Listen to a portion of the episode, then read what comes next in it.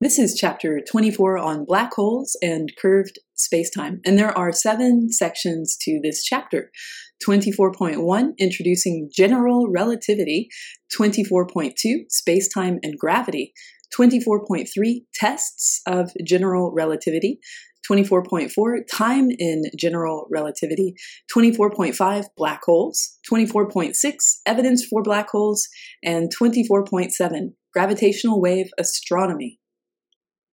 The opening figure, figure 24.1, is really interesting, and it's the same that's on our Moodle page for this week. And to read the caption, it says Stellar Mass Black Hole. On the left, a visible light image shows a region of the sky in the constellation of Cygnus. The red box marks the position of the X ray source, Cygnus X1. It's an example of a black hole created when a massive star collapses at the end of its life. Cygnus X1 is in a binary star system, and the artist's illustration on the right shows the black hole pulling material away from a massive blue companion star. This material forms a disk shown in red and orange that rotates around the black hole before falling into it or being redirected away from the black hole in the form of powerful jets.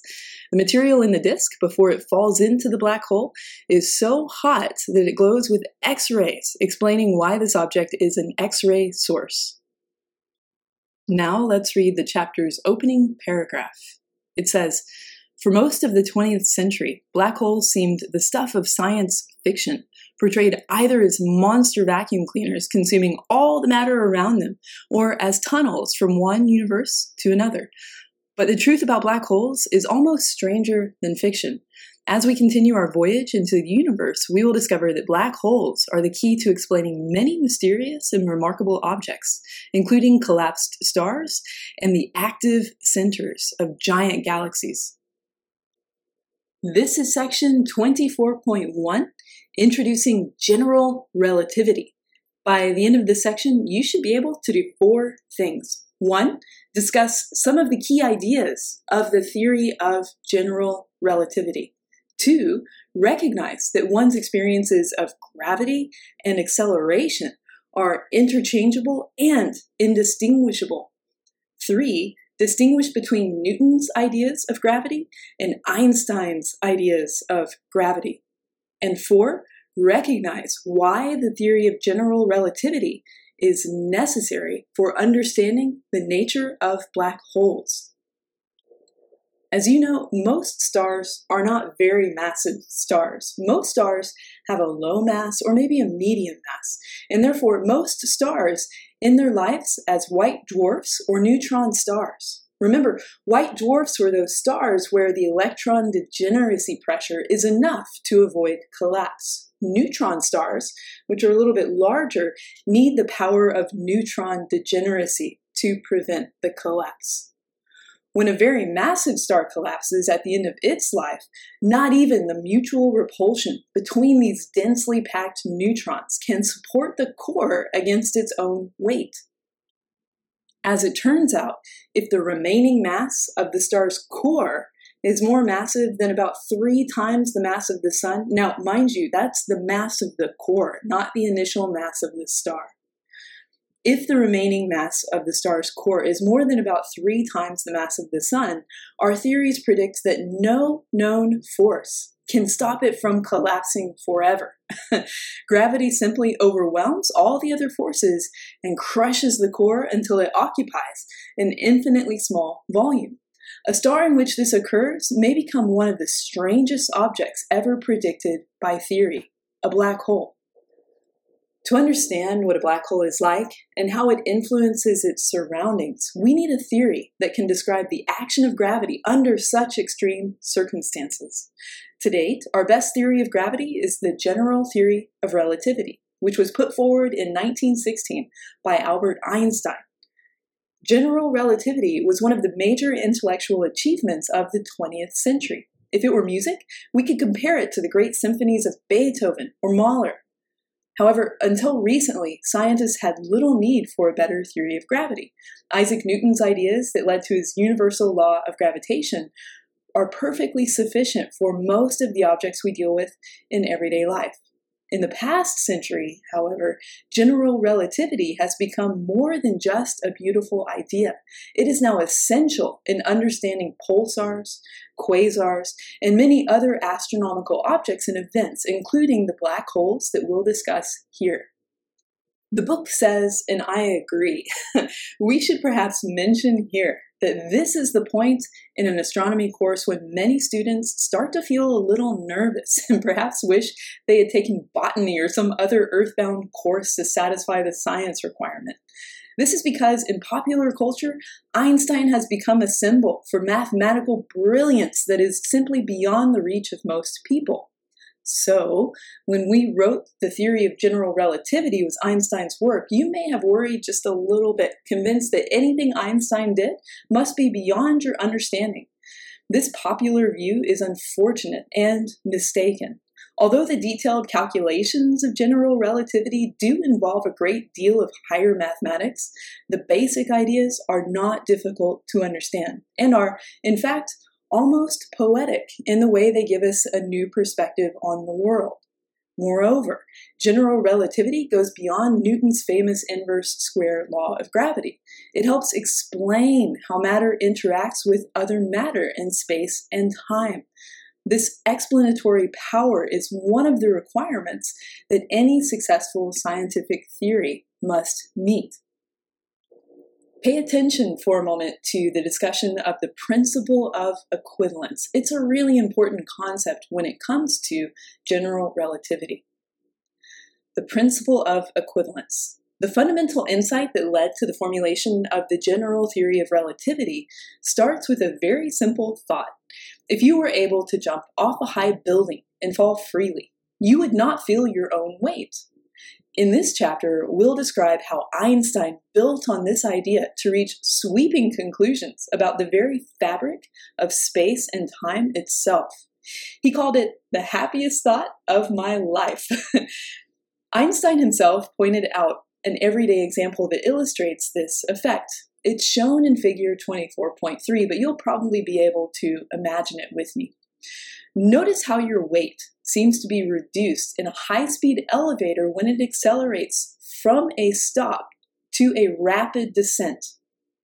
Similarly, your weight seems to increase in an elevator that starts to move quickly upward. This effect is not just a feeling you have. If you stood on a scale in such an elevator, a weight scale, you could measure your weight changing and you can actually perform this experiment in some science museums. Or if you're at a hotel and happen to have a scale with you, you can practice it there. Now let's turn our attention to an elevator we see often in thriller movies a freely falling elevator. In a freely falling elevator with no air friction, you would lose your weight altogether we generally don't like to cut cables holding elevators to try this experiment, but near weightlessness can be achieved by taking an airplane up to a high altitude and then dropping rapidly for a while. This is how NASA trains its astronauts for the experience of free fall in space. The scenes of weightlessness in the 1995 movie Apollo 13 were filmed in the same way. It's a great film, by the way. I really encourage you to watch it. Movie makers have since devised other methods, including underwater filming, wire stunts, and computer graphics to create the appearance of weightlessness seen in other movies like Gravity and The Martian. At this point in the reading, there's a link to Learning Box, and it reads Watch how NASA uses a weightless environment to help train astronauts. And as always, I encourage you to visit the link in the box. Another way to state Einstein's idea is this Suppose we have a spaceship that contains a windowless laboratory equipped with all the tools needed to perform scientific experiments. In other words, just imagine a room in space that has no windows so you can't see outside. Now imagine that you wake up after a long night celebrating some scientific breakthrough and find yourself sealed in this room, this laboratory you'll have no idea how it happened, but you notice that you're weightless. This could be because you and the laboratory are far away from any source of gravity, and both you and the laboratory are either at rest or moving at some steady speed through space, in which case you have plenty of time to wake up. but it could also be because you and the laboratory are falling freely toward a planet like Earth. What Einstein postulated is that there is no experiment while in that laboratory, that sealed room, that you can perform to determine whether you're just floating in space or falling freely in a gravitational field. As far as you're concerned, the two situations are completely equivalent. You cannot distinguish between the two.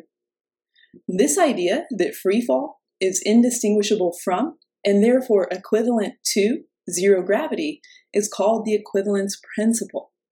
If that makes any sense to you, then you're well on your way to getting the theory of general relativity.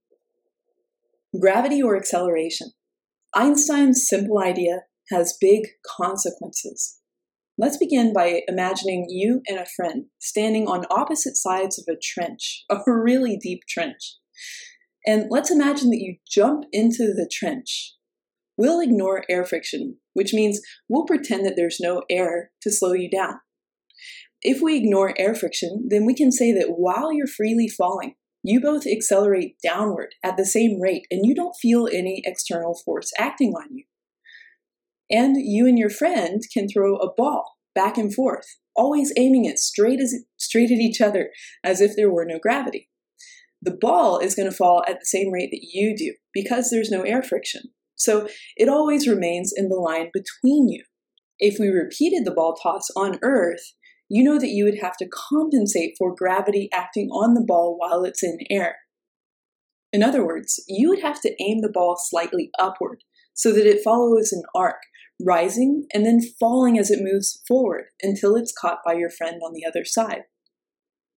Let's go back into the trench. You're falling, and your friend is falling with you. Suppose that you're isolated and now imagine that you and your friend can't see your surroundings. You can't see the walls of the cliff, you can't see the area you're falling towards, and you can't see the area above. It's as if you're enclosed in a box that's falling with you. Then you will not be able to see a gravitational force or detect it in any way. You're holding a ball. If you let go of it in front of you, it'll be falling at the same rate that you're falling, that your friend is falling, and that the box is falling. So it will seem to hover in space. You might think that this situation is really far fetched. I mean, why and how would you and a friend be in a box that's freely falling around Earth, where if you let go of things, they just hover in the air with you? But it's actually what astronauts in the International Space Station that's orbiting Earth experience. It's actually the International Space Station is actually falling freely around Earth. And while in free fall, the astronauts live in a strange world where there seems to be no gravitational force. Astronauts living on the International Space Station, where there seems to be no gravitational force, can do some really fun things. And there are tons of videos where they show you just all of the crazy fun things that they can do. There's a link to Learning Box at this point in the reading, and it says, in the weightless environment of the International Space Station, moving takes very little effort. Watch astronaut Karen Nyberg demonstrate how she can propel herself with the force of a single human hair. I encourage you to visit this link and to Google Life on the International Space Station, where you can watch them try and figure out how to eat, make coffee, shampoo their hair. It's a lot of fun and it's really interesting. Let's continue the reading. Appearances are misleading. There is a force in this situation. Both the International Space Station and the astronauts in it continually fall around Earth, pulled by its gravitational force. But since everything is falling together, inside the International Space Station, all gravitational forces appear to be absent. Thus, the orbiting International Space Station provides an excellent example of the principle of equivalence, showing how local effects of gravity can be completely compensated for by the right acceleration downward. If you remember the example where you and your friend are falling in a trench and you can't see your surroundings, you don't know that gravity exists. The ball that you're throwing between you travels in a straight line, or if you let go of the ball, it seems to hover freely. Astronauts feel this way. As they fall around Earth, it seems like they're far off in space. Gravity doesn't seem to matter. But in reality, gravity is there. It's what's making them and everything around them fall. The paths of light and matter. Einstein postulated that the equivalence principle is a fundamental fact of nature, that there is no experiment inside any spacecraft by which an astronaut can ever distinguish between being weightless and remote in space and being in freefall near a planet like Earth. This would apply to experiments done with beams of light as well. But the minute we use light in our experiments, we're led to some very disturbing conclusions. And it's these conclusions that lead us to general relativity and a new view of gravity. It seems apparent to us from everyday observations that beams of light travel in straight lines. Imagine that a spaceship is moving through empty space far from any gravity. Send a laser beam from the back of the ship to the front, and it'll travel in a nice straight line and land on the front wall exactly opposite the point from which it left the rear wall. If the equivalence principle really applies universally, then this same experiment performed in freefall around Earth should give us the same result. Now imagine astronauts on the International Space Station in freefall around the Earth. And let's say they shine a beam of light along the length of the station. This time, the orbiting space station falls a bit between the time the light leaves the back wall and the time it hits the front wall. Therefore, if the beam of light follows a straight line, but the ship's path curves downward, then the light would strike the front wall at a point higher than the point from which it left the back wall. However, this would violate the principle of equivalence. The two experiments would give different results. We are therefore faced with giving up one of our two assumptions. Either the principle of equivalence is not correct, or light does not always travel in straight lines. Instead of dropping what probably seemed at the time like a ridiculous idea, Einstein worked out what happens if light sometimes does not follow a straight path. Let's suppose the principle of equivalence is right. Then the light beam must arrive directly opposite the point from which it started in the station. The light, like the ball thrown back and forth, must fall with the station that is in orbit around the Earth. This would make its path curve downward, like the path of the ball, and thus the light would hit the front wall at exactly opposite the spot from which it came. Think about what this is saying. If we were on Earth and we had a laser pointer and a ball, and we threw them exactly horizontally in the same direction towards, say, a tree, the ball would fall downward, but the light beam would not. So in free fall, if we throw a ball across the station and we also point a laser beam at the other side of the station, we would expect, because the station and everything in it is falling, that the ball would hit the opposite side at the exact location, but the light would bend upwards because the station has fallen, whereas the light has not. Thinking this over, you might well conclude that it doesn't seem like such a big problem. So why can't light fall the way balls do? If you remember in our Newtonian idea of gravity, things that have mass are affected by gravitational forces, but things that don't have mass are not affected by gravitational forces. Balls have mass, light does not.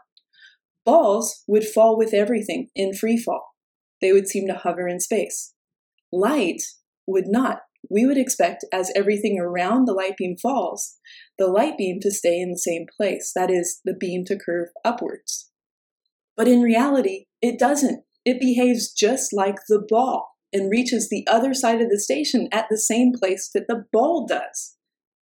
Here's where Einstein's intuition and genius allowed him to make a profound leap. He gave physical meaning to this strange result and suggested that, like the ball, light curves down to meet the front of the station because Earth's gravity actually bends the fabric of space and time. This radical idea, which we will explain next, keeps the behavior of light the same in both empty space and in free fall, but it changes some of our basic and most cherished ideas about space and time. The reason we take Einstein's suggestion seriously is that, as we'll see, experiments now clearly show his intuitive leap was correct. This is section 24.2 Space-Time and Gravity. And by the end of the section, you should be able to do two things. One, describe Einstein's view of gravity as the warping of space-time in the presence of massive objects. And two, realize that Newton's concept of the gravitational force between two massive objects and Einstein's concept of warped space-time are different explanations for the same observed accelerations of one massive object in the presence of another massive object. Is light actually bent from its straight line path by the mass of the Earth? How can light, which has no mass, be affected by gravity?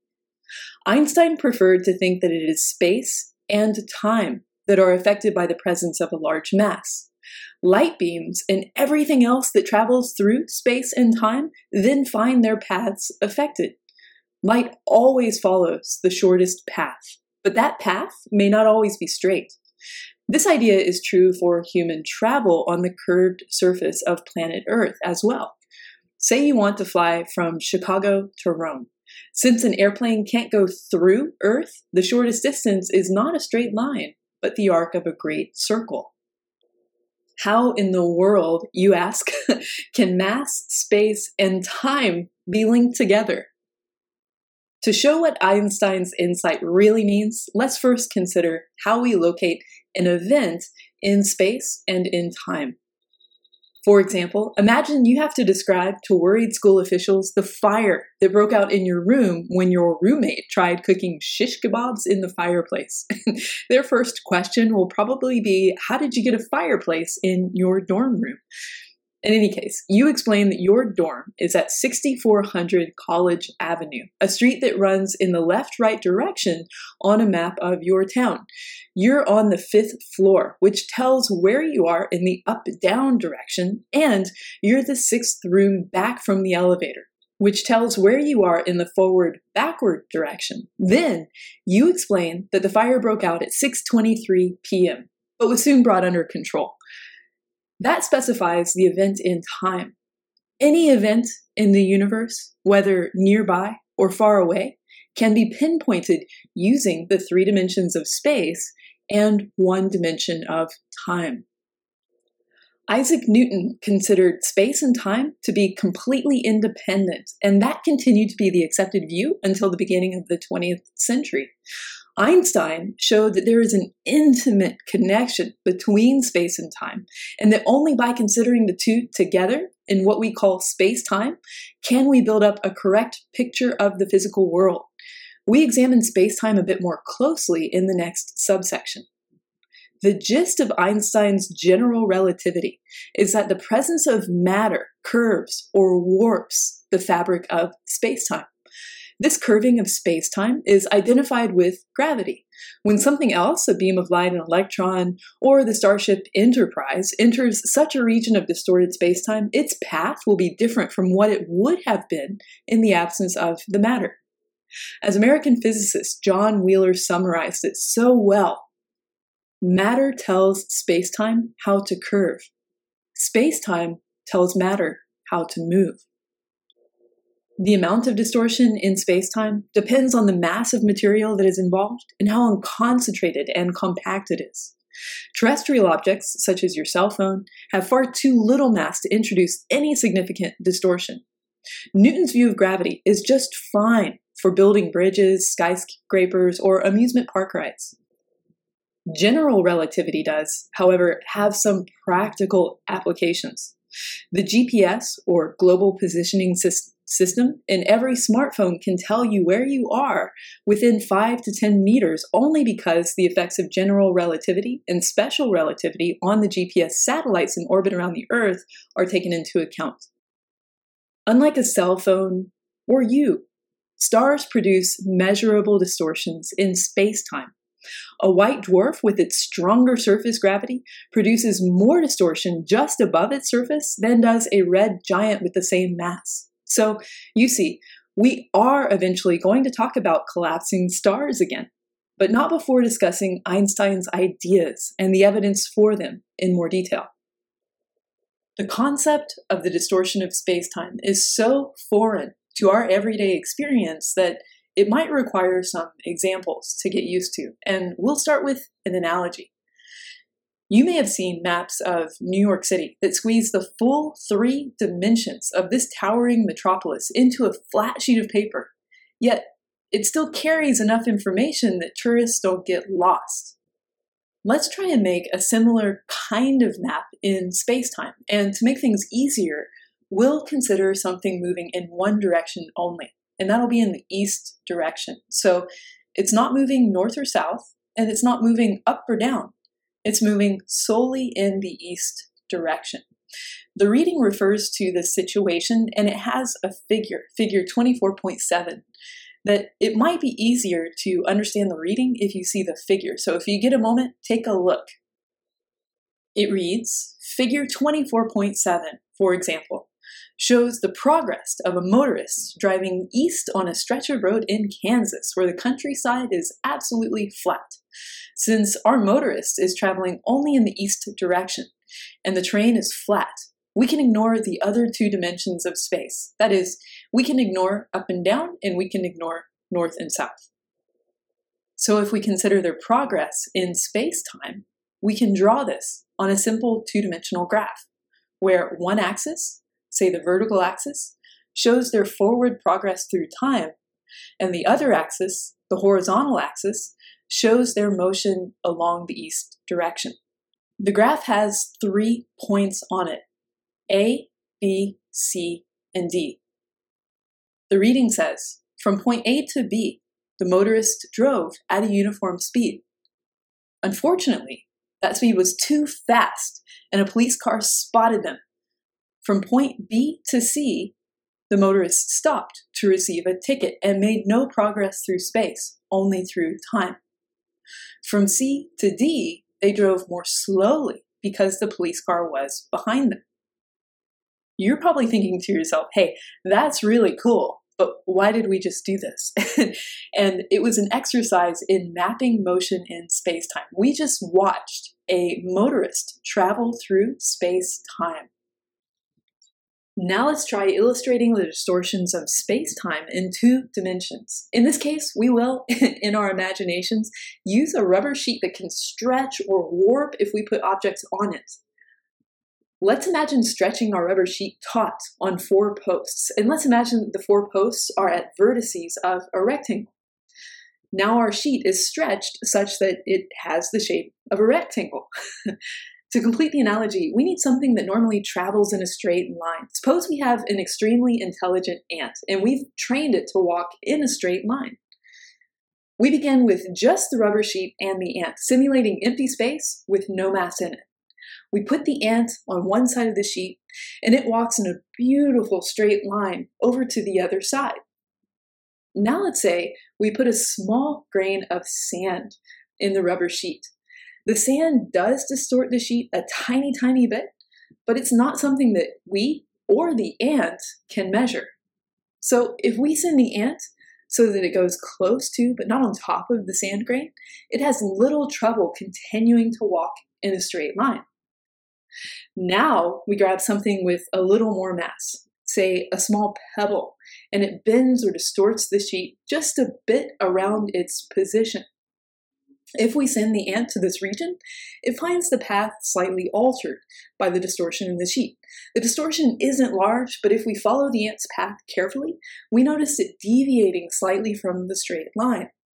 The effect gets more noticeable as we increase the mass of the object that we put in the sheet. Let's say we now use a massive bowling ball. Such a heavy object distorts or warps the rubber sheet very effectively, putting a good sag in it. From our point of view, we can see that the sheet near the bowling ball is no longer straight. Now let's send the ant on a journey that takes it close to but not on top of the bowling ball. Far away from the bowling ball, the ant has no trouble doing its walk, which looks straight to us. As it nears the bowling ball, the ant is forced down into the sag. It must then climb up the other side before it can return to walking on an undistorted part of the sheet. All this while, the ant is following the shortest path it can. But through no fault of its own, after all, ants can't fly, so it has to stay on the sheet, this path is curved by the distortion of the sheet itself. In the same way, according to Einstein's theory, light always follows the shortest path through space time. But the mass associated with large concentrations of matter distorts space time, and the shortest, most direct paths are no longer straight lines, but curves. You might wonder if our cell phones or we ourselves are not enough to distort space-time in a measurable way, how large does a mass have to be before we can measure the change in path followed by light?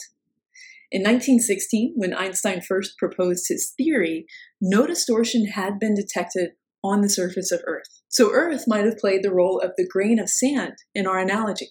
Something with a mass like our sun's was necessary to detect the effect Einstein was describing.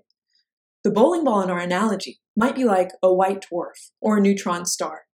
The distortion of space-time is greater near the surfaces of these very compact massive objects than near the surface of our sun.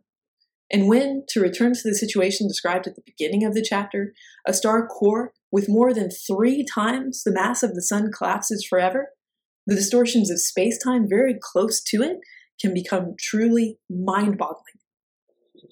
This is section 24.3, tests of general relativity.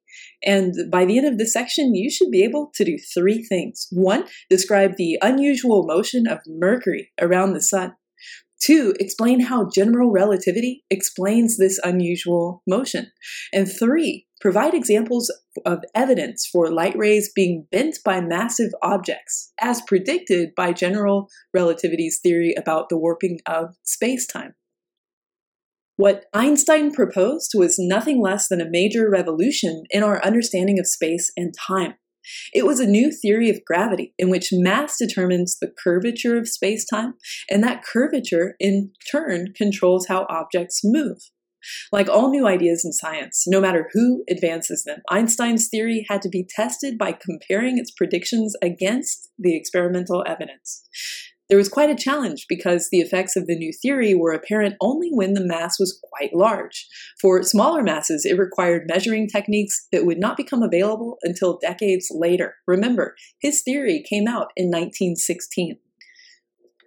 When the distorting mass is small, the predictions of general relativity must agree with our general perceptions of gravity when we deal with small masses in everyday life. That is, it must agree with those resulting from Newton's law of universal gravitation. After all, that law has served us admirably in our technology and in guiding space probes to other planets. In familiar territory, therefore, the differences between the predictions of the two models are subtle and difficult to detect. Nevertheless, Einstein was able to demonstrate one proof of his theory that could be found in existing data at the time, and to suggest another one that would be tested just a few years later. And that entails the motion of Mercury. Of the planets in our solar system, Mercury orbits closest to the Sun and is thus most affected by the distortion of space-time produced by the Sun's mass. Einstein wondered if the distortion might produce a noticeable difference in the motion of Mercury that was not predicted by Newton's law. It turned out that the difference was subtle, but it was definitely there. Most importantly, it had already been measured. As you know, Mercury's orbit around the Sun is not circular. In fact, it's highly elliptical. And when Mercury is closest to the Sun, it's at its perihelion. When Mercury is furthest from the Sun, it's at its aphelion. Those are just two vocabulary words that we use for those two points. For Mercury, the perihelion distance is only about two thirds of the aphelion distance. The gravitational effects of other planets on Mercury actually produce a calculable advance of Mercury's perihelion. This means that each successive perihelion occurs in slightly a different direction as seen from the Sun, and it causes its orbit to wobble. And what is this wobble? if you've ever used a hula hoop and had it spinning around your waist, you'll notice that at sometimes one edge of the hula hoop is higher than the other edge. It's like it's tilted relative to the ground. And then over time, it can switch that so that the other side is tilted a little higher than the side you were looking at previously. And Mercury's orbit doesn't do this exactly, but you get the idea. It doesn't stay in the same plane. It kind of bends and rotates upward over time, keeping, of course, the sun always at one focus. The point of the rest of this discussion about Mercury's orbital wobble is that it can't be accounted for by the gravitational tugs of other planets in our solar system. The only thing that gives it any sense is the bending of space-time by the sun's large mass right next to Mercury. The next two paragraphs read as follows, with a couple of word changes. According to Newtonian gravitation, the gravitational forces exerted by the planets will cause Mercury's perihelion to tilt by about 531 arcseconds per century. In the 19th century, however, it was observed that the actual tilt is 574 arcseconds per century. The discrepancy was first pointed out in 1859 by a co-discoverer of Neptune, Urbain Le Verrier. Just as discrepancies in the motion of Uranus allowed astronomers to discover the presence of Neptune, so it was thought that this discrepancy in the motion of Mercury could mean the presence of an undiscovered inner planet.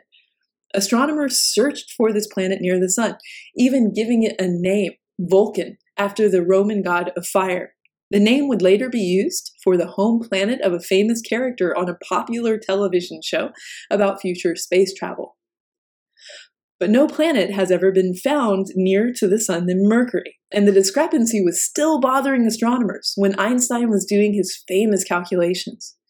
General relativity, however, predicts that due to the curvature of space-time around the Sun, the perihelion of Mercury should tilt slightly more than is predicted by Newtonian gravity.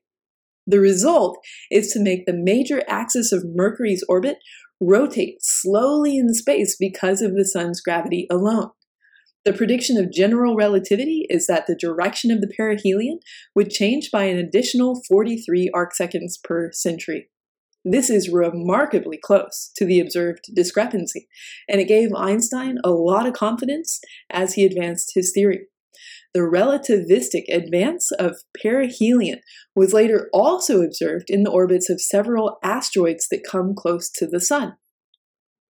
Now let's turn our attention to the deflection of starlight. Einstein's second test was something that had not been observed before and would thus provide an excellent confirmation of his theory. Since spacetime is more curved in regions where the gravitational field is strong, we would expect light passing very near to the sun appear to follow a curved path, just like that of an ant in our analogy. Einstein calculated from general relativity theory that starlight just grazing the sun's surface should be deflected by an angle of 1.75 arcseconds. Could such a deflection be observed? We encounter a small technical problem when we try to photograph starlight coming very close to the sun. The sun is an outrageously bright source of light itself. But during a solar eclipse, much of the sun's light is blocked out, allowing the stars near the sun to be photographed. In a paper published during World War I, Einstein, writing in a German journal, suggested that photographic observations during an eclipse could reveal the deflection of light passing near the sun. The technique involves taking a photograph of the stars six months prior to the eclipse and measuring the position of all stars accurately. This makes sense because six months prior to the eclipse, we're on the other side of the sun. So we're looking at stars that are not behind the sun. Six months later, we're on the other side of the sun, and those stars are behind the sun. When we are on the other side of the sun and the eclipse takes place, we take a photograph of those same stars now behind the sun. This is when the starlight has to travel to us by skirting the sun and moving through a measurably warped space-time. As seen from Earth, the stars closest to the Sun will seem to be out of place, slightly away from their regular positions as measured when the Sun is not nearby. And it's not that those stars, which seem shifted, have actually shifted their position relative to the other stars. It's that the light they sent bent around the sun And so our brain reconstructs the light as if it wasn't bent at all. And it looks as though the, st- the star has shifted. Just like when you hold pencil in water and you look at the pencil portion that's in the water and it looks like it shifted. It also looks bigger. The pencil didn't actually break in half, get bigger, and move over, but the light is coming to us in such a way that our brain reconstructs that image. Back to Einstein's paper. A single copy of the paper passed through Holland, which was neutral during World War I, and it reached the British astronomer Arthur Eddington, who noticed that the next suitable eclipse was on May 29, 1919. The British organized two expeditions to observe it, one on the island of Principe off the coast of West Africa and the other in Sobral in northern Brazil. Despite some problems with the weather, both expeditions obtained successful photographs. The stars seen near the sun were indeed displaced. And to the accuracy of the measurements, which was about 20% at the time, the shifts were consistent with the predictions of general relativity. Modern experiments with radio waves traveling close to the sun have confirmed the actual displacements within 1% of what general relativity predicts. The confirmation of theory by the eclipse expeditions of 1919 was a triumph that made Einstein a world celebrity in his time. A few highlights of Einstein's life he was born in Ulm, Germany in 1879. And in 1896, he renounced his German citizenship. He acquired Swiss citizenship in 1901 when he also completes his first scientific paper. He did a lot in the year of 1905 in terms of scientific discovery, and that's called the miracle year. Einstein made a number of advancements in areas of light, in areas of general relativity, and in areas of quantum mechanics. He traveled a lot, he was very active, and in 1928, he suffered a temporary collapse because, no lie, his heart was too big. In 1933, he declared he would not return to Germany. And he traveled. He spent the spring and summer in Belgium and Oxford. He immigrated to the US in September of that year. And in 1940, he acquired US citizenship. He wrote many essays about world peace and humanity that I made students in an honors class read once, and I think they were very insightful. In 1952, he was actually offered presidency of the State of Israel. Though his scientific breakthroughs, some of them, led to the development of nuclear weapons, he was very much a pacifist, and in 1955, he co signed a manifesto warning of the threat posed by nuclear weapons. That same year, at the age of 76, he died in Princeton Hospital of an aneurysm. And though his body was cremated and his ashes were scattered in an undisclosed place, Einstein left the world with greater insight and many gifts. I hope you don't mind if we end this section with a few quotes of Einstein. Imagination is more important than knowledge. Life is like riding a bicycle. To keep your balance, you must keep moving. Imagination is everything. It's the preview of life's coming attractions. If you can't explain it simply, you don't understand it well enough. Coincidence is God's way of remaining anonymous. In the middle of difficulty lies opportunity. The important thing is not to stop questioning. Curiosity has its own reason for existing. Insanity, doing the same thing over and over again and expecting different results. Two things are infinite the universe and human stupidity, and I'm not sure about the universe. Anyone who has never made a mistake has never tried anything new. And what's probably my personal favorite there are only two ways to live your life. One is as though nothing is a miracle. The other is as though everything is a miracle. Albert Einstein. This is section 24.4, where we look at time in general relativity. And by the end of this section, you should be able to do two things. One, describe how Einsteinian gravity slows clocks and can decrease a light wave's frequency of oscillation.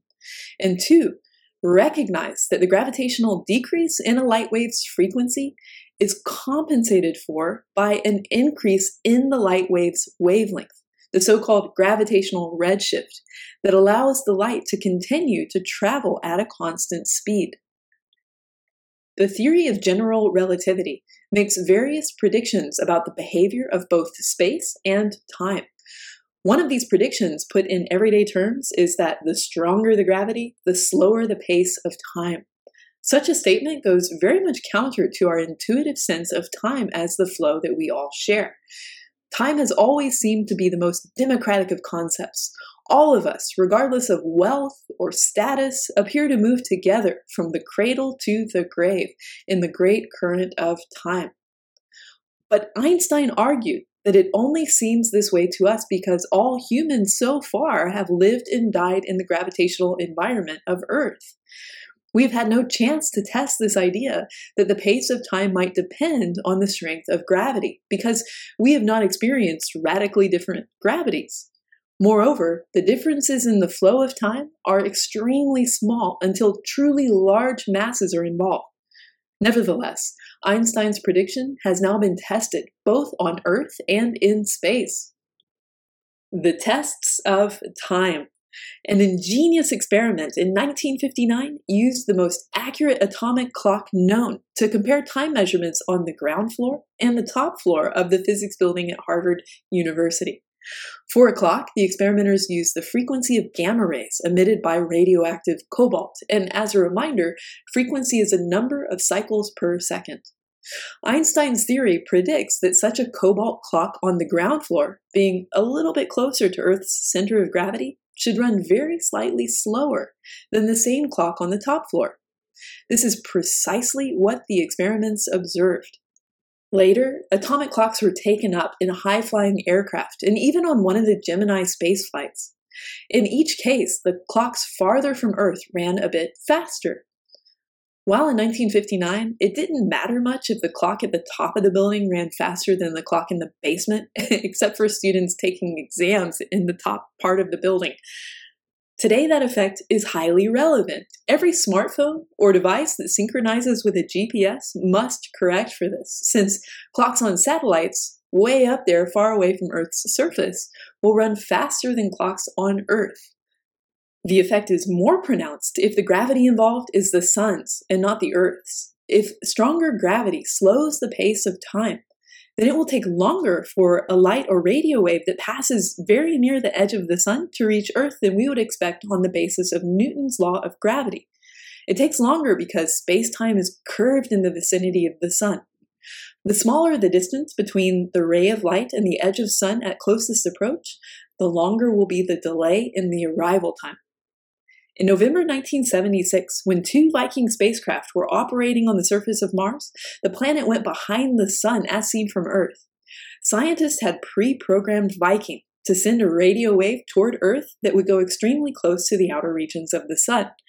According to general relativity, there would be a delay because the radio wave would be passing through a region where time ran more slowly. The experiment was able to confirm Einstein's theory to within 0.1%. Now let's turn our attention to gravitational redshift. What does it mean to say that time runs more slowly?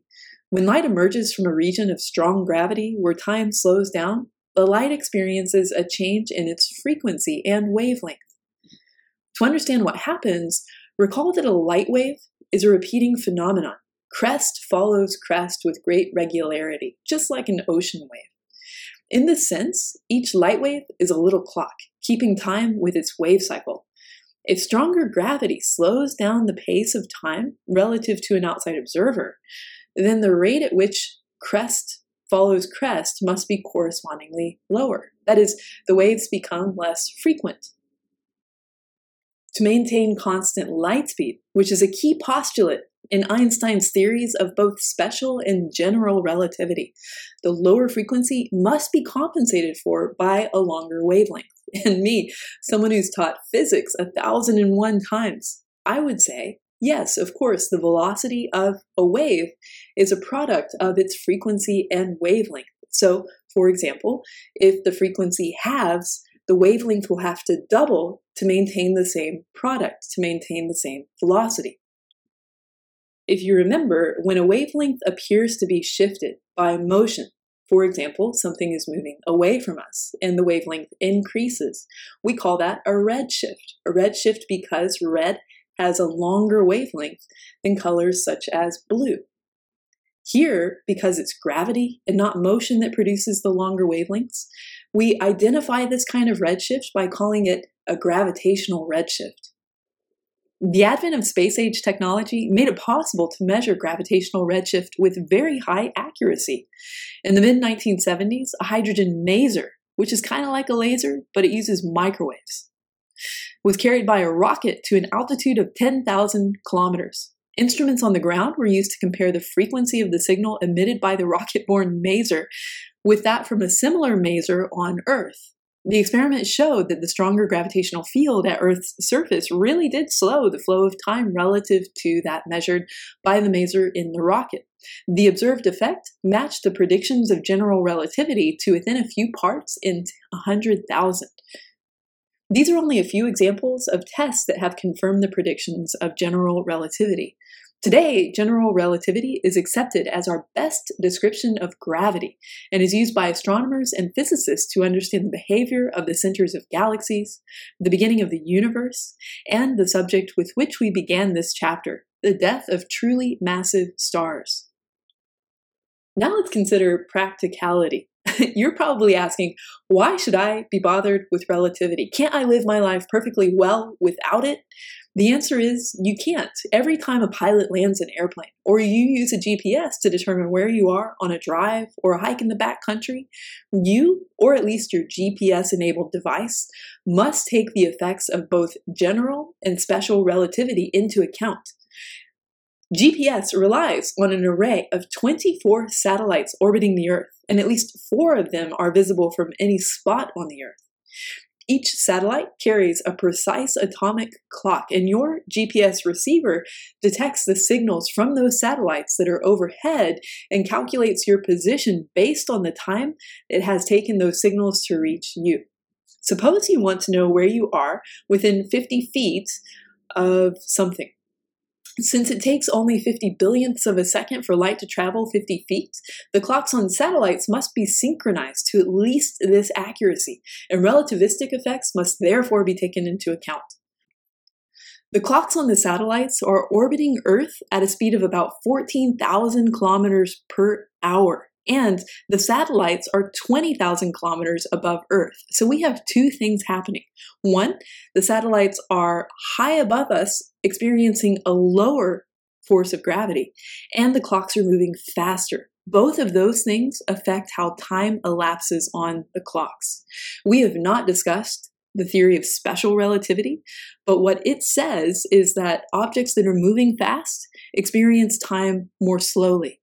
And what we know is that objects that don't experience as much gravitational force experience time more quickly. The speed of the satellites make the clocks on the satellites tick more slowly by about 7 millionths of a second per day. But their height makes them tick more quickly by about 48 millionths of a second per day. The net effect is that the time on a satellite clock is about 38 millionths of a second faster than the time of a clock on the ground. And if these two relativistic effects were not taken into account, navigational errors would start to add up and positions would be off by about seven miles in only a single day. This is section 24.5 on black holes. And by the end of this section, you should be able to do four things. One, Explain the event horizon surrounding a black hole. You'll like that. Two, discuss why the popular notion of black holes as great sucking monsters that can ingest material at great distances from them is erroneous. Three, use the concept of warped space time near a black hole to track what happens to any object that might fall into a black hole.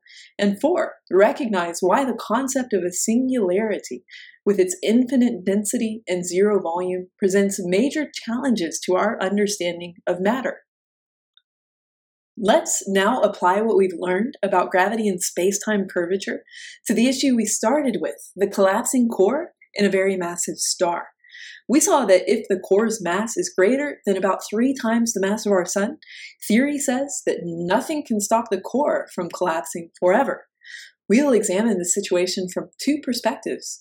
First, from a pre Einstein point of view, and then with the aid of general relativity. Let's look at the pre Einstein point of view. We call it classical collapse because it uses classical physics developed by Newton rather than modern physics, which applies to this situation a little bit better. But we'll start with the classical view. Beginning with a thought experiment, we want to know what speeds are required to escape from the gravitational pull of different objects. A rocket must be launched from the surface of Earth at a very high speed if it's to escape the pull of Earth's gravity. In fact, any object, a rocket, a ball, an astronomy book, an astronomy instructor, that's thrown into the air with a velocity of less than 11 kilometers per second will soon fall back to the Earth's surface. Only those objects launched with a speed greater than this escape velocity can get away from Earth. As you might imagine, the sun's gravitational pull is a lot larger, so the escape velocity from the sun is even higher. It's 618 kilometers per second. Now, imagine we begin to compress the sun, forcing it to shrink in diameter. Recall that the pull of gravity depends on both the mass that's pulling you and your distance from the center of gravity of that mass. If the sun is compressed, its mass will remain the same, but the distance between a point on the sun's, let's say, surface and the center will get smaller and smaller. Thus, as we compress the star, the pull of gravity for an object on the shrinking surface will get stronger and stronger. Let's say we continue shrinking our sun until it reaches the size of a white dwarf, which will be our sun's limit because of electron degeneracy forces, if you remember. But let's say we can somehow push it even to a smaller size, to the size of a neutron star, which has a diameter about the size of a city, 20 kilometers or so. If we could, the velocity required to, to escape its gravitational pull will be about half the speed of light. That's about 150,000 kilometers per second. Suppose we can continue to compress the sun to a smaller and smaller diameter. Ultimately, as we shrink the sun, the escape velocity will increase. It'll reach the speed of light. And if we could shrink it even further, it would exceed the speed of light. If the speed you need to get away is faster than the fastest possible speed in the universe, then we say nothing, not even light, is able to escape. An object with such a large escape velocity emits no light, and anything that falls into it can never return. In modern terminology, we call an object from which light cannot escape a black hole, which is a name popularized by the American scientist John Wheeler starting in the late 1960s. The idea that such objects might exist is, however, not a new one. Cambridge professor and amateur astronomer John Michell wrote a paper in 1783 about the possibility that stars with escape velocities exceeding the speed of light might exist. And in 1786, just a few years later, the French mathematician, who I'll call Laplace, and has a much longer name listed here, made similar calculations using Newton's theory of gravity. He called the resulting objects dark bodies. While these early calculations provided strong hints that something strange could be expected if very massive objects collapse under their own gravity, we really need the general theory of relativity to give an adequate description of what happens in such a situation let's revisit the collapse with general relativity to help us understand. General relativity tells us that the gravity is really a curvature of space-time. And as gravity increases, as in the collapsing sun of our thought experiment, the curvature gets larger and larger. Eventually, if the sun could shrink down to a diameter of about six kilometers, which it won't, but if it could, only light beams sent out perpendicular to the surface would be able to escape. All others would fall back onto the star. If the sun could then shrink just a little more, even that one remaining light beam would no longer be able to escape. As we explore this, keep in mind that gravity is not pulling on the light. The concentration of matter has curved space-time, and light, like the trained ant of our earlier example, is doing its best to go in a straight line. Yet, it is now confronted with a world in which straight lines that used to go outward have become curved paths that lead back in. The collapsing star is a black hole in this view because the very concept of out has no geometric meaning. The star has become trapped in its own little pocket of space-time from which there is no escape. Communication between the star and the rest of the universe is cut off at precisely the moment when, in our earlier picture, the escape velocity becomes equal to the speed of light. The size of the star at this moment defines a surface that we will call the event horizon. It's a wonderfully descriptive name. Just as objects that sink below our horizon cannot be seen on Earth, so anything happening inside the event horizon can no longer interact with the rest of the universe. Imagine a future spacecraft foolish enough to land on the surface of a massive star just as it begins to collapse in the way that we have been describing. Perhaps the captain is asleep at the gravity meter, and before the crew can say Albert Einstein, they have collapsed with the star inside the event horizon. Frantically, they send an escape pod straight outwards, but paths outward twist around and become paths inward, and the pod turns around and falls toward the center of the black hole. They send a radio message to their loved ones, bidding goodbye. But radio messages, like light, must travel through space time, and the curved space time allows nothing to get out. Their final message remains unheard. Events inside the event horizon can never again affect events outside of it. What is this event horizon? we'll talk about it. The characteristics of an event horizon were first worked out by an astronomer and mathematician, Karl Schwarzschild. He was a member of the German army in World War I, and he died in 1916 of an illness he contracted while doing artillery shell calculations on the Russian front. His paper on the theory of event horizons was among the last things he finished as he was dying. It was the first exact solution to Einstein's equations of general relativity. The radius of the event horizon is called the Schwarzschild radius in his memory. The event horizon is the boundary of the black hole. Calculations show that it doesn't get smaller once the whole star has collapsed inside it. It's the region that separates the things trapped inside it from the rest of the universe. Sort of like what happens inside the event horizon stays within the event horizon. Anything coming from the outside is also trapped once it comes inside the event horizon. The horizon's size turns out to be dependent only on the mass inside. If the sun, with its mass of one solar mass, were to become a black hole, which, as you know, it won't, the Schwarzschild radius would be about 3 kilometers. Thus, the entire black hole would be about one third the size of a neutron star of the same mass, or one third the size of a medium city. Feed the black hole some mass, and the horizon will grow, but not very much. If somehow the black hole could double its mass, then the black hole would be about 6 kilometers in radius, still really tiny on the cosmic scale.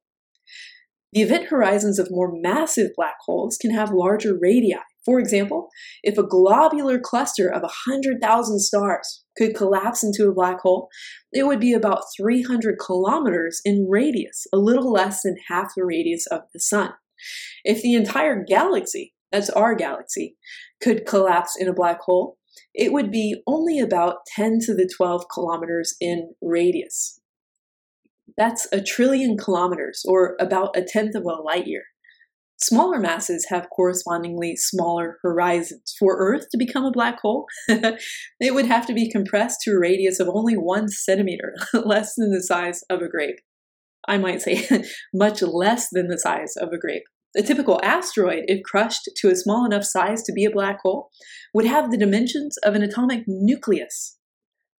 Now let's address a common misconception. Most of the modern folklore about black holes is misleading. One idea you may have heard is that black holes go around sucking up things with their gravity. Actually, it's only very close to a black hole that something can feel the strange effects that we've been discussing. The gravitational attraction far away from the black hole is the same as that of the star that collapsed to form it. So, for example, if our sun suddenly collapsed into a black hole without any explosion or releasing any mass, The only things that we would notice is it would suddenly get really dark and we'd be able to see the stars, but we wouldn't see the moon or the sun. But because the gravitational pull on our planet from what used to be the sun would not change, our orbital motion would probably be the same. Remember that the gravity of any star some distance away acts as if all of its mass were concentrated at a point in the center, which is what we call the center of gravity. Well, for real stars, we merely imagine that all the mass is concentrated there. For black holes, all that mass really is concentrated at a point in the center. To experience the really strong gravitational pull of a black hole, you would have to be near the event horizon, and it would be hard not to be pulled into the event horizon by that tug, that warped spacetime. But just remember, once you're in the event horizon, you're not getting out. But remember, the event horizon of a black hole is really small. Can be smaller than the size of a city, and you'd have to be really close to one to feel its devastating effects. So, as it turns out, the remnant of a black hole is usually a lot less dangerous than the star that produced it. There is a Making Connections box titled Gravity and Time Machines, and it reads Time machines are one of the favorite devices of science fiction. Such a device would allow you to move through time at a different pace or in a different direction from everyone else. General relativity suggests that that's possible, in theory, to construct a time machine using gravity that could take you into the future. Let's imagine a place where gravity is terribly strong, such as near a black hole. General relativity predicts that the stronger the gravity, the slower the pace of time, as seen by a distant observer. So, imagine a future astronaut with a fast and strongly built spaceship who volunteers to go on a mission to such a high gravity environment. The astronomer leaves in the year 2222, just after graduating from college at an age of 22. This person takes, say, 10 years to get to the black hole. Once there, they orbit some distance from it, taking care not to get pulled in. They're now in a high gravity realm where time passes much more slowly than it does on Earth. This isn't just an effect of the mechanism of the clocks, time itself is running slowly. That means in every way they have of measuring time, they'll have the same slowed down reading when compared to time passing on Earth. Their heart will beat more slowly, their hair will grow more slowly, their antique wristwatch will tick more slowly, and so on. They won't be aware of the slowing down, though, because all their readings of time, whether made by their own bodily functions or with mechanical equipment, are measuring the same slower time. Meanwhile, back on Earth, time passes as it always does for us. Our astronaut now emerges from the region of the black hole, their mission of exploration finished, and they return to Earth. Before leaving, they carefully note that according to their timepieces, they spent about two weeks in the black hole, or around the black hole, I should say. They then take exactly 10 years to return to Earth. So their calculations tell them that since they were 22 when they left, they would be 42 plus two weeks when they return. So the year on Earth, they figure, would be 2,242 and their classmates should now be approaching their midlife crises, like me. but our astronauts should have paid more attention in their astronomy class. Because time slowed down near the black hole, much less time passed for them than for people on Earth. While their clocks measured two weeks spent near the black hole, more than 2,000 weeks, depending on how close they got, could have well passed on Earth. That's equal to 40 years, meaning their classmates will be senior citizens in their 80s when they, a mere 42 year old, returns. On Earth, it'll be not 2,242, but 2,282. And they'll say they have arrived in the future. Is this scenario real? Well, it has a few practical challenges. We don't think any black holes are close enough for us to reach in 10 years. And we don't think any spaceship or human can survive near a black hole. But the key point about slowing down of time is a natural consequence of Einstein's general theory of relativity. And we saw that its predictions have been confirmed by experiment after experiment. Let me just clarify the statement that the slowing down of time is a natural consequence of Einstein's general theory of relativity. as it's written, it sounds like because Einstein said so, this is what happens. Where in reality, nature is what happens. Einstein's general theory of relativity describes nature, and predictions based on that theory tell us something else. So, in that consequence, it's really talking about what happens in nature, how we interpret it, and what we think our interpretations tell us. And now for a spoiler alert the box reads Such developments in the understanding of science also become inspiration for science fiction writers.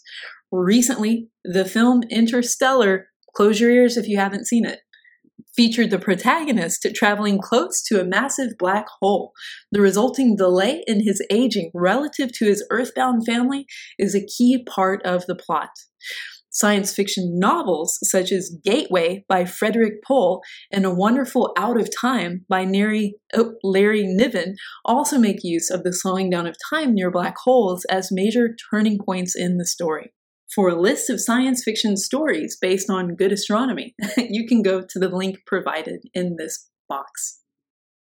And now the question you've all been dying to ask what happens if you go into a black hole? The fact that scientists cannot see inside black holes has not kept them from trying to calculate what they are like. One of the first things these calculations showed was that the formation of a black hole obliterates nearly all information about the star that collapsed to form it. Physicists like to say black holes have no hair, meaning that nothing sticks out of the black hole to give us clues about what kind of star produced it or what material has fallen inside. The only information a black hole can reveal about itself is its mass, its spin, and whether it has any electrical charge. What happens to the collapsing star core that made the black hole? Our best calculations predict that the material will continue to collapse under its own weight, forming an infinitely squoze-on point. a place of zero volume and infinite density, to which we give the name singularity. That's an important term in mathematics and in physics. At the singularity, space time ceases to exist, and our understanding of nature breaks down. We do not yet have the physical understanding or the mathematical tools to describe the singularity itself, or even if singularities actually occur. From the outside, however, the entire structure of a basic black hole, one that's not rotating, can be described as a singularity surrounded by an event horizon. Compared to humans, black holes are really very simple objects. we can't say much about them. Scientists have also calculated what would happen if an astronaut were to fall into a black hole. Let's take up an observing position a long, safe distance away from the event horizon and watch this astronaut fall towards it. This is such a terrible thought experiment. But okay, at first they follow away from us, moving ever faster, just as though they were approaching any massive star. However, as they near the event horizon of the black hole, things change. The strong gravitational field around the black hole will make their clocks run more slowly when seen from our outside perspective. If, as they approach the event horizon, they send out a signal once per second according to their clock, we will see the spacing between their signals grow longer and longer until they become infinitely long when they reach the event horizon. Recalling our discussion of gravitational redshift, we could say that the infalling astronaut uses a blue light to send their signals every second, but we see the light get redder and redder until its wavelength is nearly infinite. As the spacing between clock ticks approaches infinity from our perspective, it will appear to us that the astronaut is slowly coming to a stop, frozen in time at the event horizon. In the same way, all matter falling into a black hole will also appear to an outside observer to stop at the event horizon, frozen in place and taking an infinite time to fall through it. But don't think that matter falling into the black hole will therefore be easily visible at the event horizon. The tremendous redshift will make it very difficult to observe any radiation from the frozen victims of the black hole. This, however, is only how we, located far away from the black hole, see things. To the astronaut, their time goes as it goes at its normal rate, and they fall right on through the event horizon into the black hole. Remember, this horizon is not a physical barrier, but just a region of space where the curvature of spacetime makes escape impossible. You may have trouble with the idea that you, watching far away, and the astronaut falling in have such very different ideas about what has happened. This is the reason Einstein's ideas about space and time are called theories of relativity. What each observer measures about the world depends on and is relative to his or her frame of reference. This observer in the strong gravity measures time and space differently from the one sitting in weaker gravity.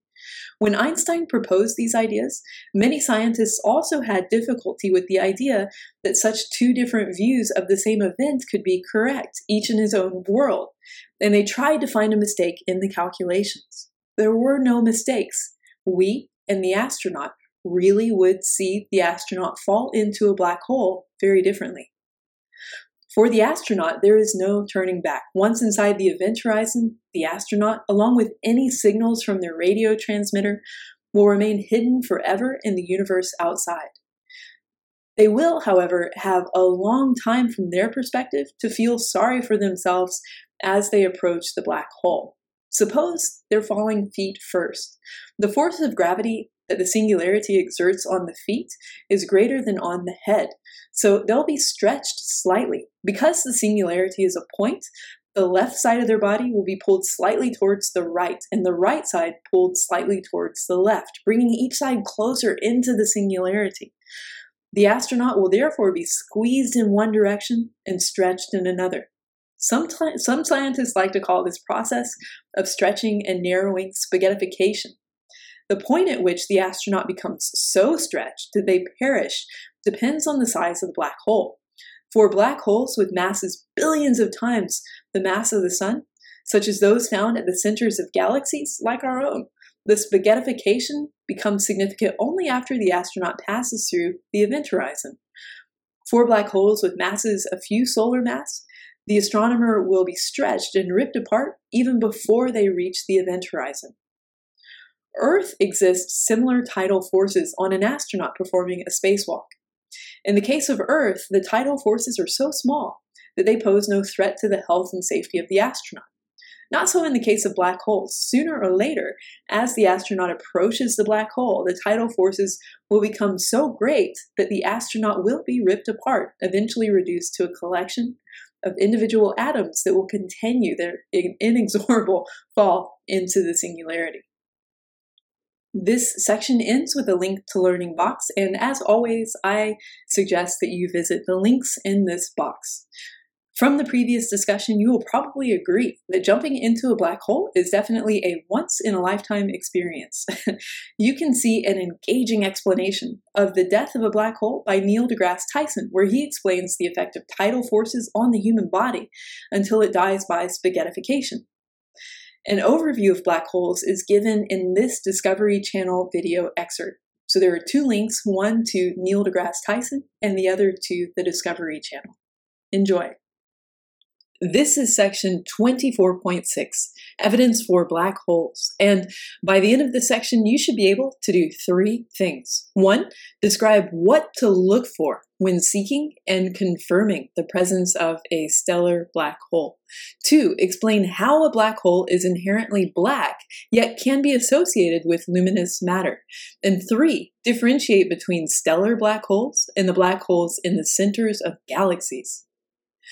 Theory tells us what black holes are like, but do they actually exist? And how do we go about looking for something that is many light years away, only about a few dozen kilometers across, and completely black? It turns out that the trick is not to look for the black hole itself, but instead to look for what it does to a nearby companion star. As we saw, when very massive stars collapse, they leave behind their gravitational influence. The question becomes what if a member of a binary star system becomes a black hole and its companion manages to survive the death of the massive star? While the black hole disappears from our view, we may be able to deduce its presence from the things it does to its companion. Let's look at some requirements for a black hole. So here is a prescription for finding a black hole. Start by looking for a star whose motion, determined by the Doppler shift of its spectral lines, shows it to be a member of a binary star system. if both stars are visible, neither can be a black hole. So focus your attention on just those systems where only one star of the pair is visible, even with our most sensitive telescopes. However, being invisible is not enough because a relatively faint star might be hard to see next to the glare of a brilliant companion or if it's shrouded by dust. And even if the star is really invisible, it could be a neutron star. Therefore, we must also have evidence that the unseen star has a mass too high to be a neutron star, and that it is a collapsed object, an extremely small stellar remnant. We can use Kepler's law and our knowledge of the visible star to measure the mass of the invisible member of the pair. If the mass is greater than about three solar masses, then we're likely seeing, or more precisely, not seeing, a black hole, as long as we can make sure the object really is a collapsed star. If matter falls toward a compact object of high gravity, the material is accelerated to a high speed. Near the event horizon of a black hole, matter is moving at velocities that approach the speed of light.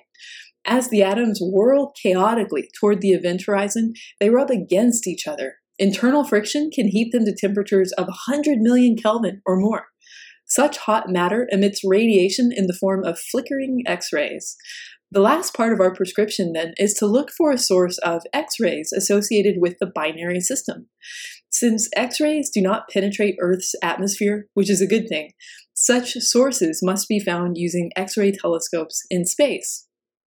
In our example, the infalling gas that produces the X-ray emissions comes from the black hole's companion star. Stars in close binary systems, if you remember, can exchange mass, especially if one of them expands into a red giant. Suppose that one star in a binary star system has evolved to a black hole, and the second star begins to expand.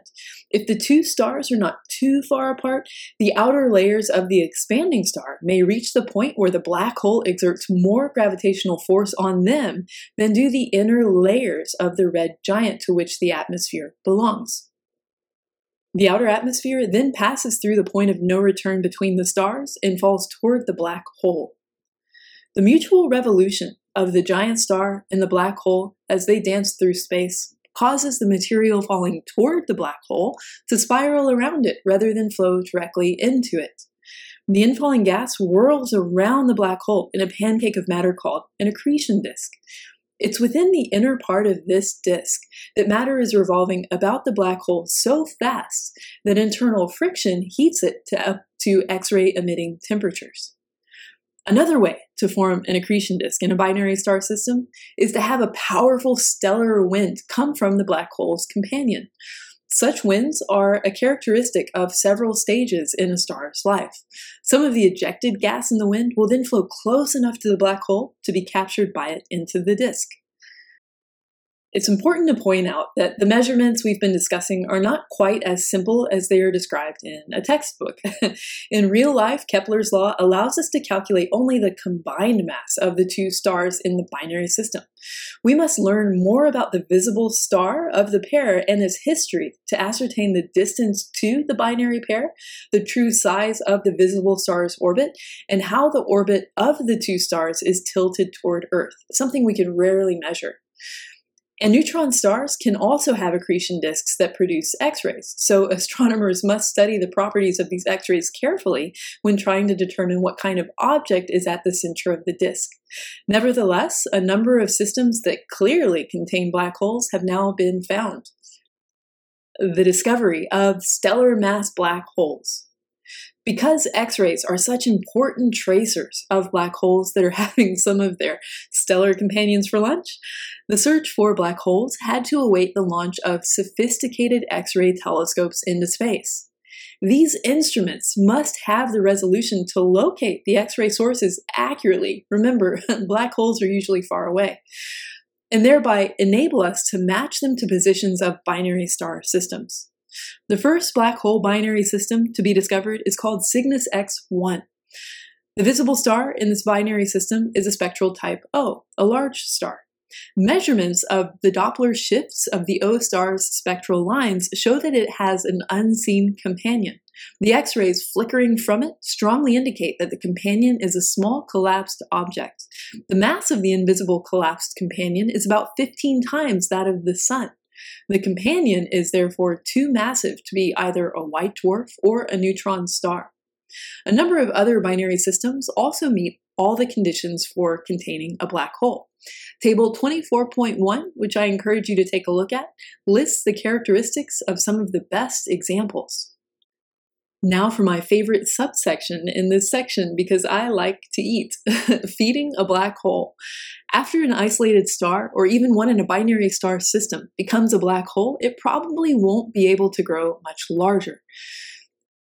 Out in the suburban regions of the Milky Way galaxy where we live, stars and star systems are much too far apart for other stars to provide food to a hungry black hole. After all, material must approach very close to the event horizon before the gravity is any different from that of the star before it became a black hole. But as we will see, the central regions of galaxies are quite different from their outer parts. Here, stars and raw material can be quite crowded together, and they can interact much more frequently with each other. Therefore, black holes in the centers of galaxies may have a much better opportunity to find mass close enough to their event horizons to pull in. Black holes are not particular about what they eat. They are happy to consume other stars, asteroids, gas, dust, and even other black holes. If two black holes merge, you just get a black hole with more mass and a larger event horizon. As a result, black holes in crowded regions can grow, eventually swallowing thousands or even millions of times the mass of the Sun. Ground based observations have provided compelling evidence that there is a black hole in the center of our own galaxy with a mass of about 4 million times the mass of the Sun. We'll discuss this more later. Observations with the Hubble Space Telescope have shown dramatic evidence for the existence of black holes in the centers of many other galaxies. These black holes can contain more than a billion solar masses. That's billion. The feeding frenzy of such supermassive black holes may be responsible for some of the most energetic phenomena in the universe. And evidence from more recent X ray observations is also starting to indicate the existence of middleweight black holes, whose masses are dozens to thousands of times the mass of the Sun. The crowded inner regions of the globular clusters we described earlier may be just the right breeding grounds for such intermediate mass black holes. Over the past decades, many observations, especially with the Hubble Space Telescope and with many X ray satellites, have been made that can be explained only if black holes really do exist.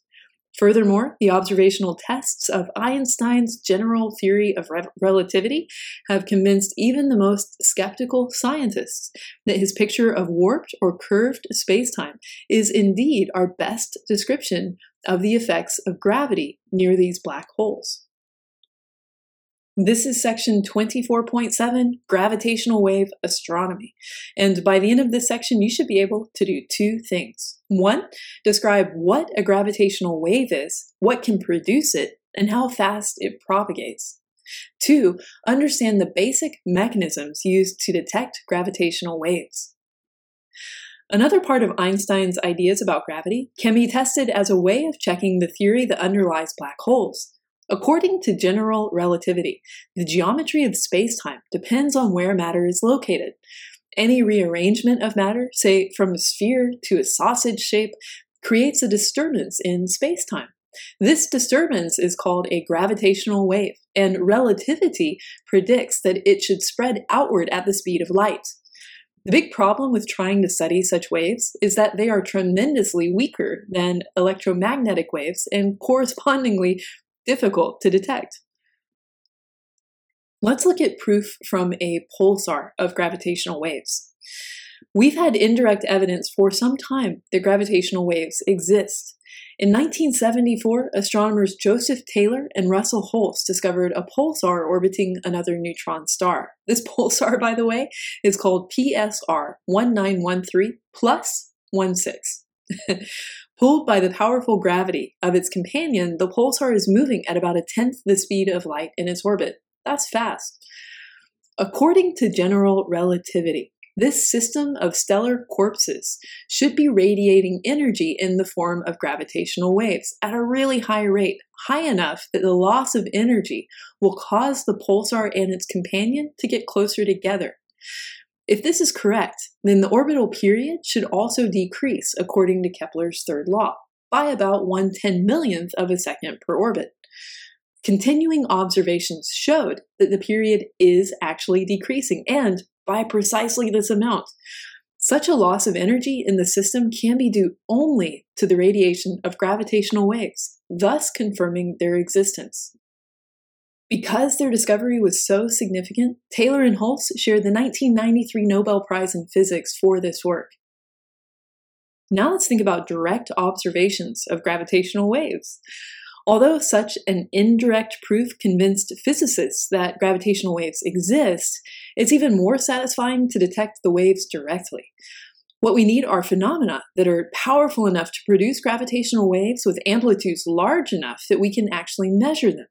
Theoretical calculations suggest that some of the most likely events that would give a burst of gravitational waves strong enough that our equipment on Earth could measure them would be hold tight, there are five one, the coalescence of two neutron stars in a binary system that spiral together until they slam into each other. Two, the swallowing of a neutron star by a hungry black hole. Three, the coalescence of two black holes into a larger black hole. Four, the implosion of a really massive star to form a neutron star or a black hole. And five, the first shudder when space and time came into existence and the universe began. For the last four decades, most of my life, scientists have been developing an audacious experiment to try and detect gravitational waves from the sources on this list. The US experiment, which was built with collaborators from the UK, Germany, Australia, and other countries, is named LIGO, Laser Interferometer Gravitational Wave Observatory. LIGO currently has two observing stations, one in Louisiana and the other in the state of Washington. The effects of gravitational waves are so small that confirmation of their detection will require simultaneous measurements by two widely separated facilities. Local events that might cause small motions with the observing stations and mimic gravitational waves, such as small earthquakes, ocean tides, and even traffic, could affect only one of the sites. So it should affect the two sites differently. So, what does a LIGO station look like, and how does it work? Well, let's consider one of the stations, say in Washington. The other station is exactly the same. Each of the stations, let's say the Washington one, has two pipes, and the pipes are basically vacuum, so there's nothing inside. There's a little bit inside, but we'll just say it's close to nothing. The pipes are each four kilometers long, and that's pretty long. And they have a 1.2 meter diameter, and that might be a diameter the length of a person's height. A test mass with a mirror on it is suspended by wire at each of the four ends of the pipes. In other words, at each end of each pipe. Ultra stable laser light is reflected from the mirrors and travels back and forth along the pipes.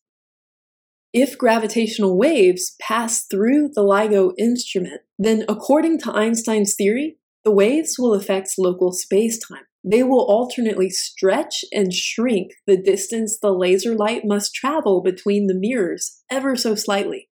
When one arm of the instrument gets a little bit longer, the other will get a little bit shorter, and vice versa.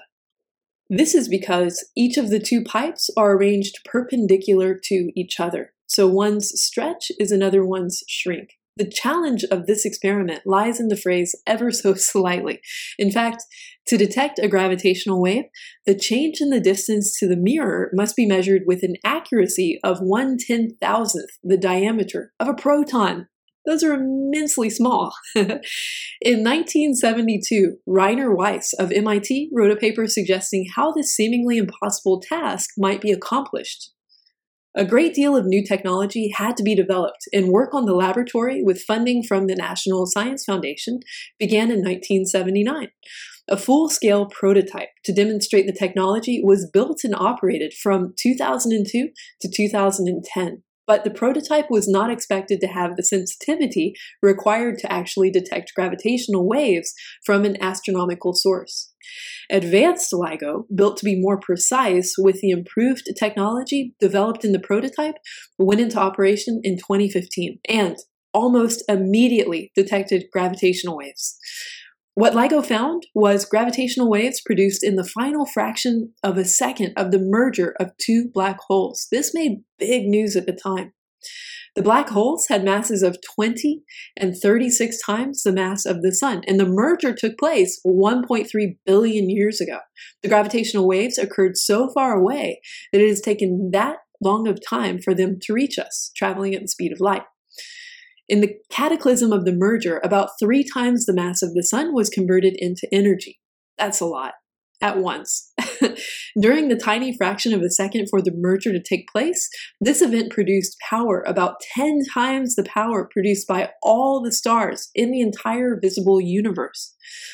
But the power was all in the form of gravitational waves, and hence was invisible to our instruments, except LIGO.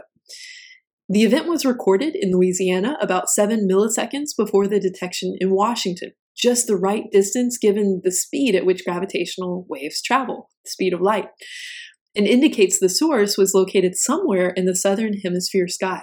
Unfortunately, the merger of two black holes is not expected to produce any light, so this is the only observation we have of the event. This detection by LIGO and another one of a different black hole merger a few months later opened a whole new window on the universe. One of the experimenters compared the beginning of gravitational wave astronomy to the era when silent films were replaced by movies with sound, comparing the vibration of space time through the passing of a gravitational wave to the vibrations that sound makes. By the end of 2018, just two years ago, LIGO had detected eight more mergers of black holes. Six of these, like the initial discovery, involved mergers of black holes with a range of masses that have been observed only by gravitational waves. In one merger, black holes with masses of 31 and 25 times the mass of the Sun merged to form a spinning black hole with a mass of about 53 times the mass of the Sun. Some of these events were detected not only by the two LIGO detectors, but also by a newly operational European gravitational wave observatory called Virgo. Another event was caused by the merger of a 40 and a 29 solar mass black hole, resulting in a 66 mass black hole. That's 66 solar masses, of course. Astronomers are not yet sure how black holes in this mass range actually form to begin with. Two other mergers detected by LIGO involved black holes with stellar masses comparable to those of black holes in X ray binary systems. In one case, the merging black holes had masses of 14 and 8 times the mass of the Sun. In the other event, again detected by both LIGO and Virgo, was produced by a merger of a black hole with mass 7 solar masses and a black hole with a mass 12 solar masses. None of the mergers of black holes was detected in any other way besides gravitational waves. It's quite likely that the merger of black holes does not produce any electromagnetic radiation. In late 2017, data from all three gravitational wave observatories was used to locate the position in the sky of a fifth event, which was produced by the merger of objects with masses of 1.1 to 1.6 times the mass of the Sun. This is the mass range for neutron stars. So, in this case, what was observed was the spiraling together of two neutron stars. Data obtained from all three observatories enabled scientists to narrow down the area of sky where the event occurred.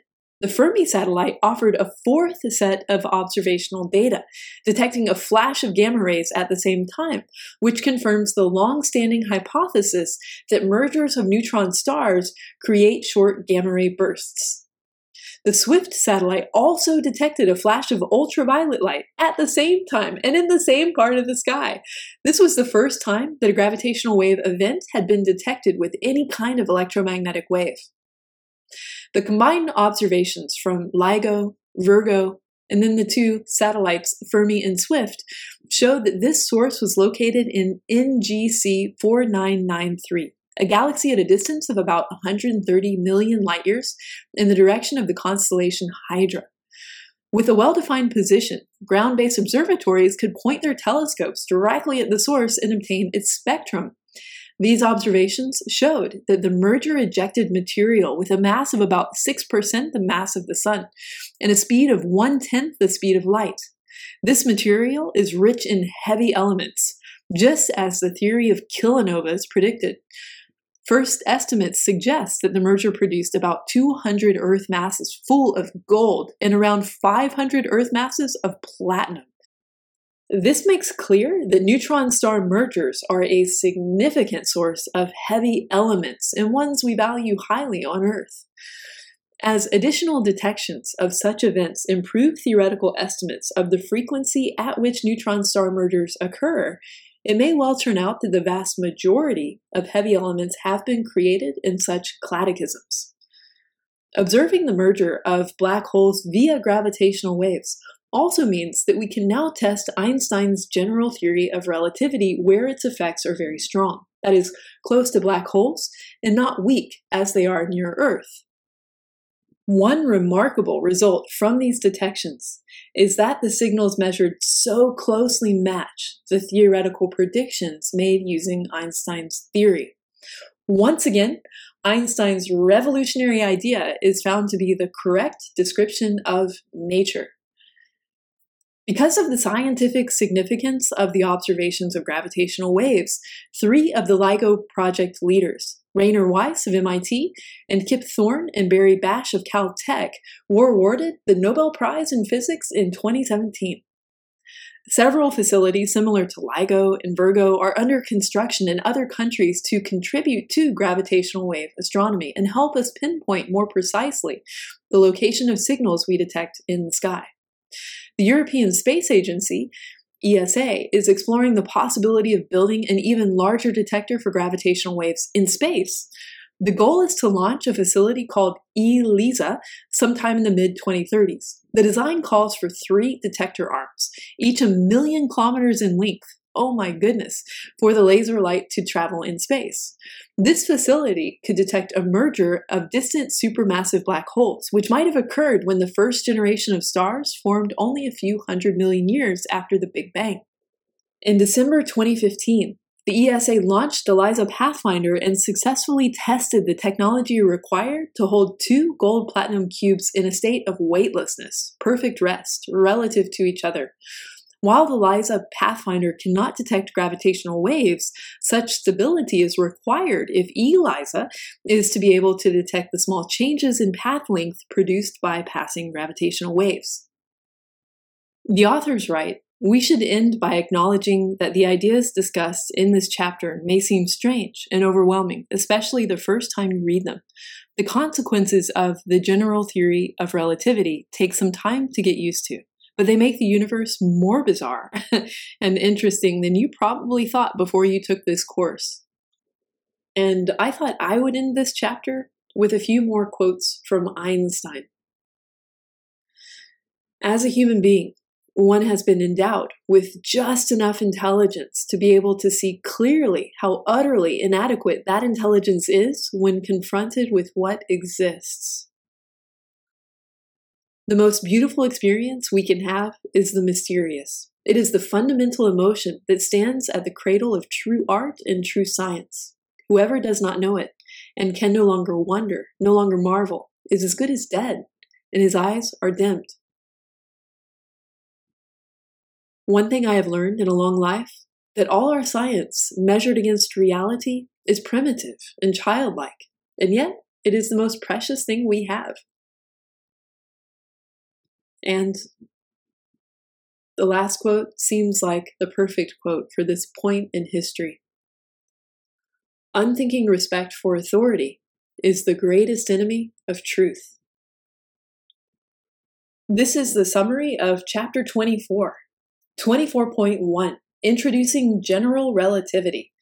Einstein proposed the equivalence principle as the foundation of the theory of general relativity. According to this principle, there is no way that anyone or any experiment in a sealed environment can distinguish between free fall and the absence of gravity. 24.2 Spacetime and Gravity. By considering the consequences of the equivalence principle, Einstein concluded that we live in a curved spacetime, the distribution of matter determines the curvature of spacetime. Other objects, and even light entering a region of spacetime, must follow its curvature.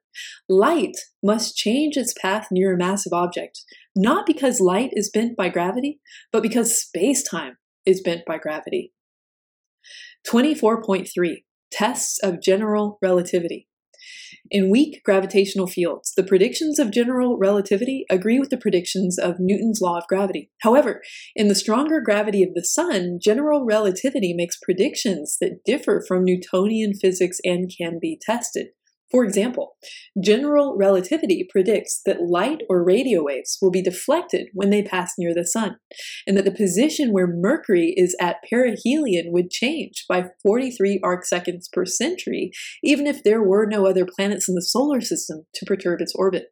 These predictions have been verified by observation.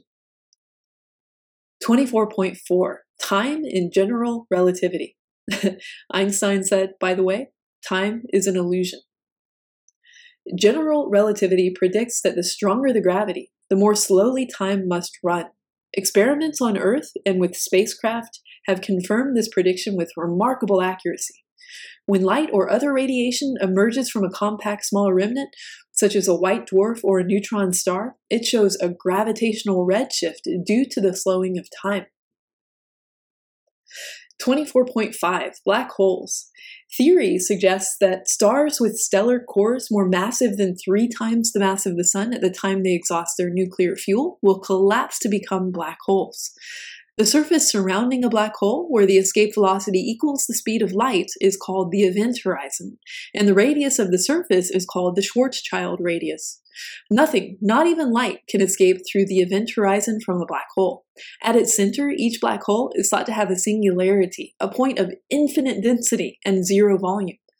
Matter falling into a black hole appears, as viewed by an outside observer, to freeze in position at the event horizon. However, if we were riding on the infalling matter, we would pass through the event horizon. As we approach the singularity, the tidal forces would tear our bodies apart even before we reach the singularity. 24.6 Evidence for black holes. The best evidence of stellar mass black holes comes from binary star systems in which, number one, one star of the pair is not visible. Number two, the flickering X ray emission is characteristic of an accretion disk around a compact object. And number three, the orbital characteristics of the visible star indicate that the mass of its invisible companion is greater than three times the mass of the Sun.